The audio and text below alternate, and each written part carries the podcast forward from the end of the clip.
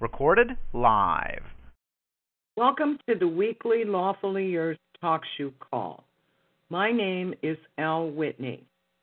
I'm the host of the Anti Corruption Society website, and I'm also the host of the In Defense of Humanity program on Republic Broadcasting Network every Saturday night, 8 o'clock Central, I'm sorry, 8 o'clock Eastern Time, 7 o'clock Central Time. Uh, um, in October 2014, the AntiCorruptionSociety.com released its first edition of Lawfully Yours, the People's Empowerment Guide to Our Corporate Commercial Legal System. It can be located on the Anti Corruption Society website by selecting the Lawfully Yours tab at the top of the page. Since its release, 46,000 people have viewed the Lawfully Yours page, and countless others have downloaded the guide or ordered spiral bound copies. If you haven't read it yet, please do so. It lays out a bit of American history that was not taught in our history books regarding the transformation of the United States from a constitutional republic into the corporate commercial enterprise it is today. For all practical purposes, the law of the land in America is the law merchant or the Uniform Commercial Code. There is an explanation as to how this came about on the anticorruptionsociety.com website in the article The Real Law of the Land in America, with excerpts from uh, by attorney Melvin Stamper, the author of an absolute must-read book called Fruit from a Poisonous Tree. If you wish to familiarize yourself with the general provisions of the Uniform Commercial Code, go to the anticorruptionsociety.com website, click on the Source Documents page, and scroll down to the item named UCC Article 1 general provisions. The UCC is the law of contracts, which are superior to any other form of law in our courts. The system of law is based on A. Signed contracts and agreements, and B. Presumption of facts. Tonight is the second in a series of calls designed to discuss the multiple strategies laid out in the Lawfully Yours guide. And tonight we're going to talk about the Government Corporation Employee Questionnaire. Once people comprehend that all our governments are now corporate, they're corporations, they're all members of a vast network of corporations, starting with the federal corporation moving on through the states, the counties, and the municipalities. This change has taken place over many years. Now, once you understand they're all corporations, then you get a different point of view and how best to deal with them. The Government Corporation Employee Questionnaire is designed for people to print out and have ready should any of these employees approach you, knock on your door, and request uh, either admission into your house or information or anything else. So I'm going to read through it and then we'll talk a little bit more about when and how you can use this form. Incidentally, it is available as a template on the uh, Lawfully Yours page.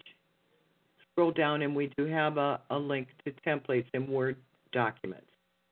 Okay, First and foremost, we state the Public Law 93579. It states in part the purpose of this act to provide certain safeguards for an individual against invasion of personal privacy by requiring government agencies to permit an individual to determine what records or documents pertaining to him or her are collected, maintained, used, or disseminated by such agencies. The following questions are based on that act government prohibitions regarding identity theft and recognition of the commercial statutes that define your employment. Again, this is written for the government employees, and it is written to be handed to this individual. The first question that you're going to ask is about the identity of this employee. Um, and, and the section says my identification per your records. And there's a space there, number one. It says my name as it appears in your file. This is so that you have a, a the name of the individual who approached you. It's amazing how much additional accountability you can achieve by having the first and last name of the individuals that you're dealing with. My address as it appears in your file. Now, that's another thing. They have your address, but they may have your address wrong. There are people who've been approached by these employees and they were at the wrong address. So asking them to fill in your address according to their records can alleviate confusion. Number three, my legal status is listed in your files. They may or may not know how to answer that question, but asking it is certainly important. Are they going to have you listed as a U.S. citizen? Are they going to have you listed as a resident? How is it that they have you listed in their records? It's important to know that. The next section is for the government corporation employee to give you his information. A, his full legal name. That's number four. Number five, the address of his residence. Now, it's unlikely that he will give the, that information to you, but there's nothing wrong with asking for it. The badge or employee ID number. If they wear a badge and, the, and they almost all have name tags that they have to wear, they almost all have employee ID numbers, so they should be able to, to give that to you. Their job title is number seven, employee job title. Number eight, employee phone number. How can you reach him if you want to call him and ask any questions about the encounter? Number nine, name of the government corporation that employs you. Please use the legal all caps name as listed on Dun and Bradstreet. They may or may not understand that, um, but there's nothing wrong with asking it. They do know who employs them, though the state of something, or the municipality of something, or the county of something. That information they should all be able to provide. The name of the department, bureau, or agency of that corporation that employs you. Now you're asking for specific information. In what division does he work? The name of his supervisor. Again, we're bringing in accountability. If they can function without any accountability, it's amazing how badly they can behave. That's number 11, the name of the supervisor. Number 12, the supervisor's mailing address. Now, that would be the office, most likely, where both the employee and the supervisor work, so he ought to have that information. The supervisor's phone number. That's number 13. Again, he should be able to provide that information for you. Number 14, the name of the department head. And if you've ever encountered encountered some of these employees, they much prefer you cannot follow up on problems with their superiors. By asking for this information before the encounter, on some level, you're going to ensure that the encounter goes much smoother because now they know that you are able to go over their head and report any problems that occur. Number 15, the department head's mailing address is different from the supervisor's. Number 16, the department head's phone number. This is all valuable information, and it is likely that they may not want to provide it for you, but there is nothing wrong with you asking for it. Um, and the last section is the statutory identification.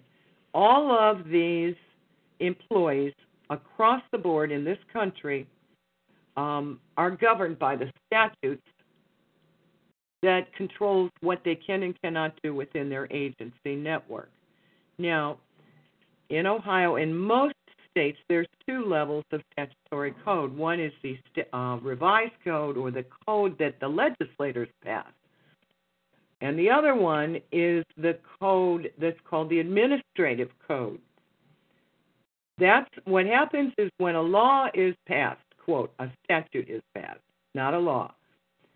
Okay, it is then signed into law by the governor, and then it is turned over to the agency that's going to implement it. When it gets into the agency level, they take the the law as it was written or the statute and they write their own series of codes as how best to implement it. What's shocking to many people is that frequently the administrative code that's written for the employees is in conflict with the statutory code. In other words, they may have grants that they're trying to fulfill, they may have other agendas. So they will take the, the statute that was passed by the legislature, and the agency will look at that and do, do its best to implement performance standards that help them accomplish both goals, meeting the statute and whatever grant or whatever policies are in place. It's important to know what the statute is because that's the only way we're going to ferret out when there's a discrepancy. They are, in theory, they're not allowed that discrepancy. But since most people don't know about this problem, we don't catch them on it and we don't demand any kind of performance standards. We just let them do whatever they want. And I've gotten that information directly from an employee uh, who worked for the Ohio EPA for 20 years. As an insider, he made that clear that that's what's going on.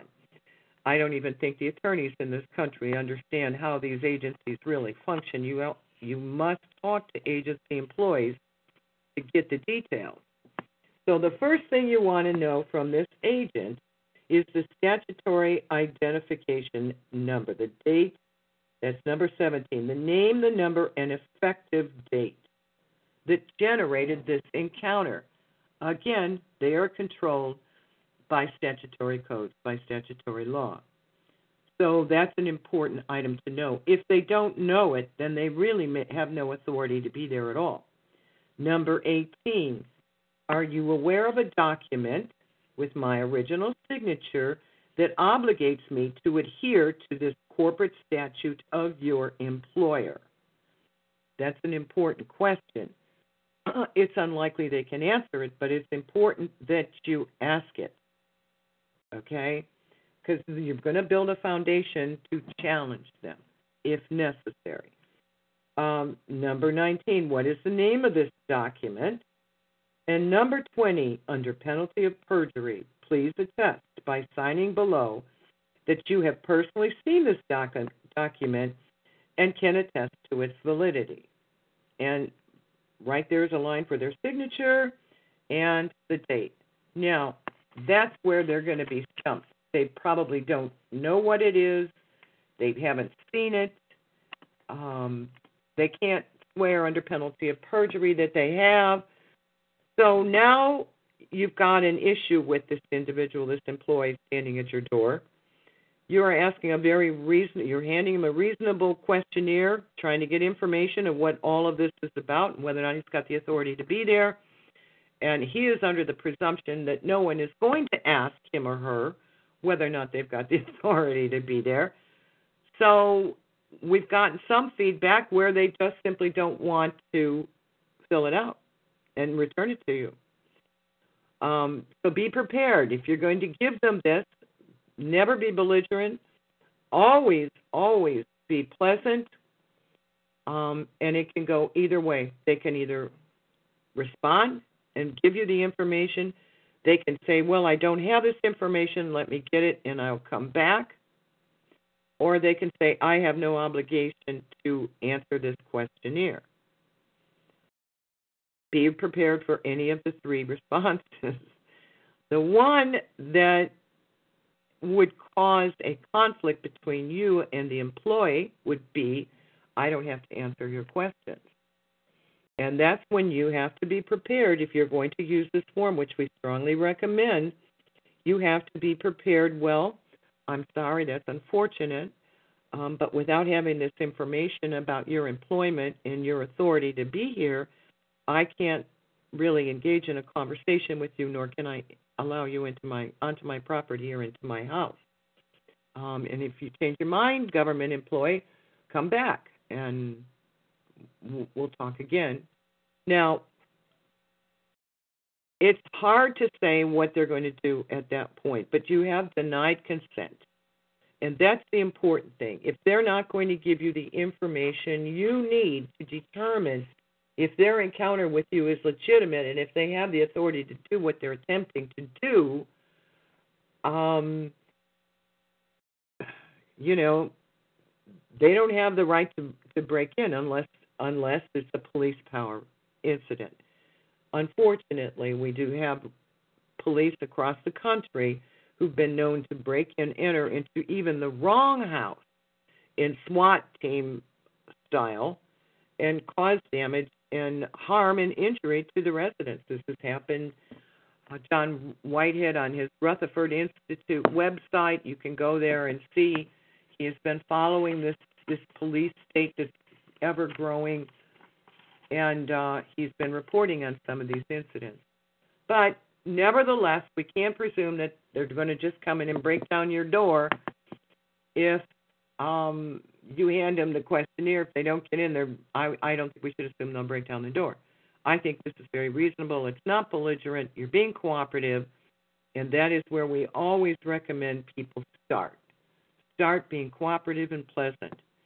Once you go into belligerent, then you can expect even more trouble and an escalation, and that's not what you want. So I recommend who would you use this for? Well, we're recommending if, let's just say, someone reported a problem to CPS, and this can happen. This is an important issue anybody can call CPS on anybody else and make any kind of a claim. And generally, they're obligated to investigate. So if it's a CPS agent that is there, um, take that incident very seriously, hand them the questionnaire, be very cooperative. But it is important that this CPS agent, okay, provides you with the information. Never let them in the house without all of this information. And even then, once you figure out why they're there, okay, you, there's other responses to keep them away from your children because, in theory, they have no rights. I know Lawfully Yours talks about that. So if you haven't read Lawfully Yours, I'd advise you to read it ASAP. In theory, they do not have control over your children. In theory, they have, because it's all UCC, they have control over the child's birth certificate, not the child. But because we aren't told that, because we don't understand that, all too often we have been surrendering our children into their custody when we shouldn't be. So that's a good example of a use of the questionnaire. Another good example might be um, an inspection by some city worker. And if you have no idea why they're there, you can use this questionnaire. So, again, it's important to have information about the employee that is requesting access to you or your property. Now, this template is written so that you can modify it to suit your own needs. If you're going to use it, you should really understand what's on it and why you're asking these questions.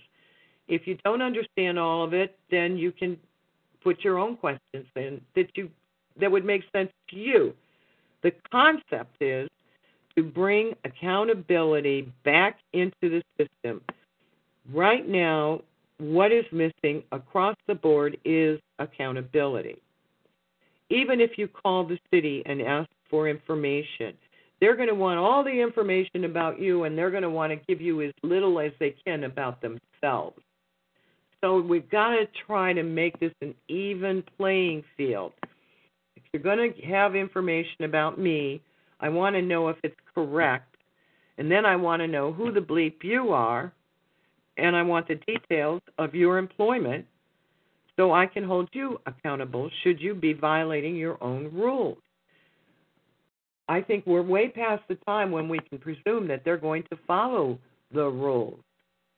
There's too many stories out there of um, government employees that have violated all kinds of rules, and they do so, according to my friend, who again was a former employee of the EPA.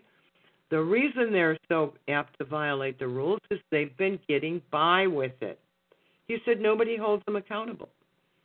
And so they they just get more and more assertive and they get more and more confident that they're not going to be held accountable. Whatever they do, they can do and nobody will complain.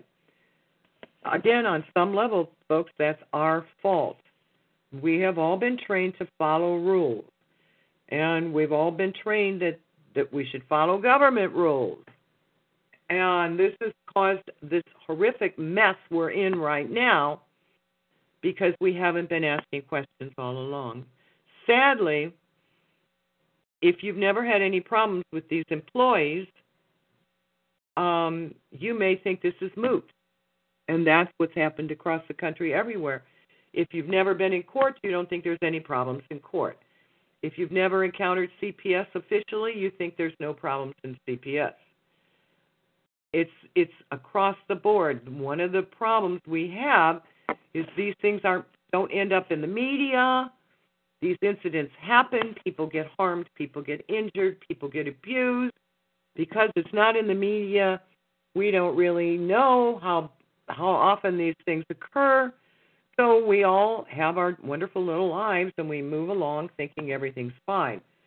Unfortunately, it takes an encounter before you wake up and say, well, we've got a big problem. So uh, again, I recommend everybody reads "Lawfully Yours." I under I recommend that all the listeners start to wrap their head around the fact that um, the Constitution is not the law of the land. The Uniform Commercial Code is the law of the land. And we are signing contracts and agreements every day, and we don't even realize that there are presumptions in those contracts and agreements that we are agreeing to.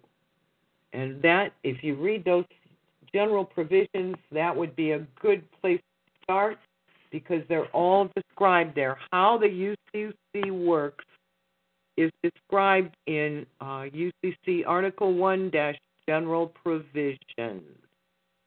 And just as a reminder, there is a section in here about presumption. Let me read it real quick because this is what's happening. We sign agreements, we allow people into our house, we give them jurisdictions. We are unaware that there are presumptions going on in the background that that no one has told us about.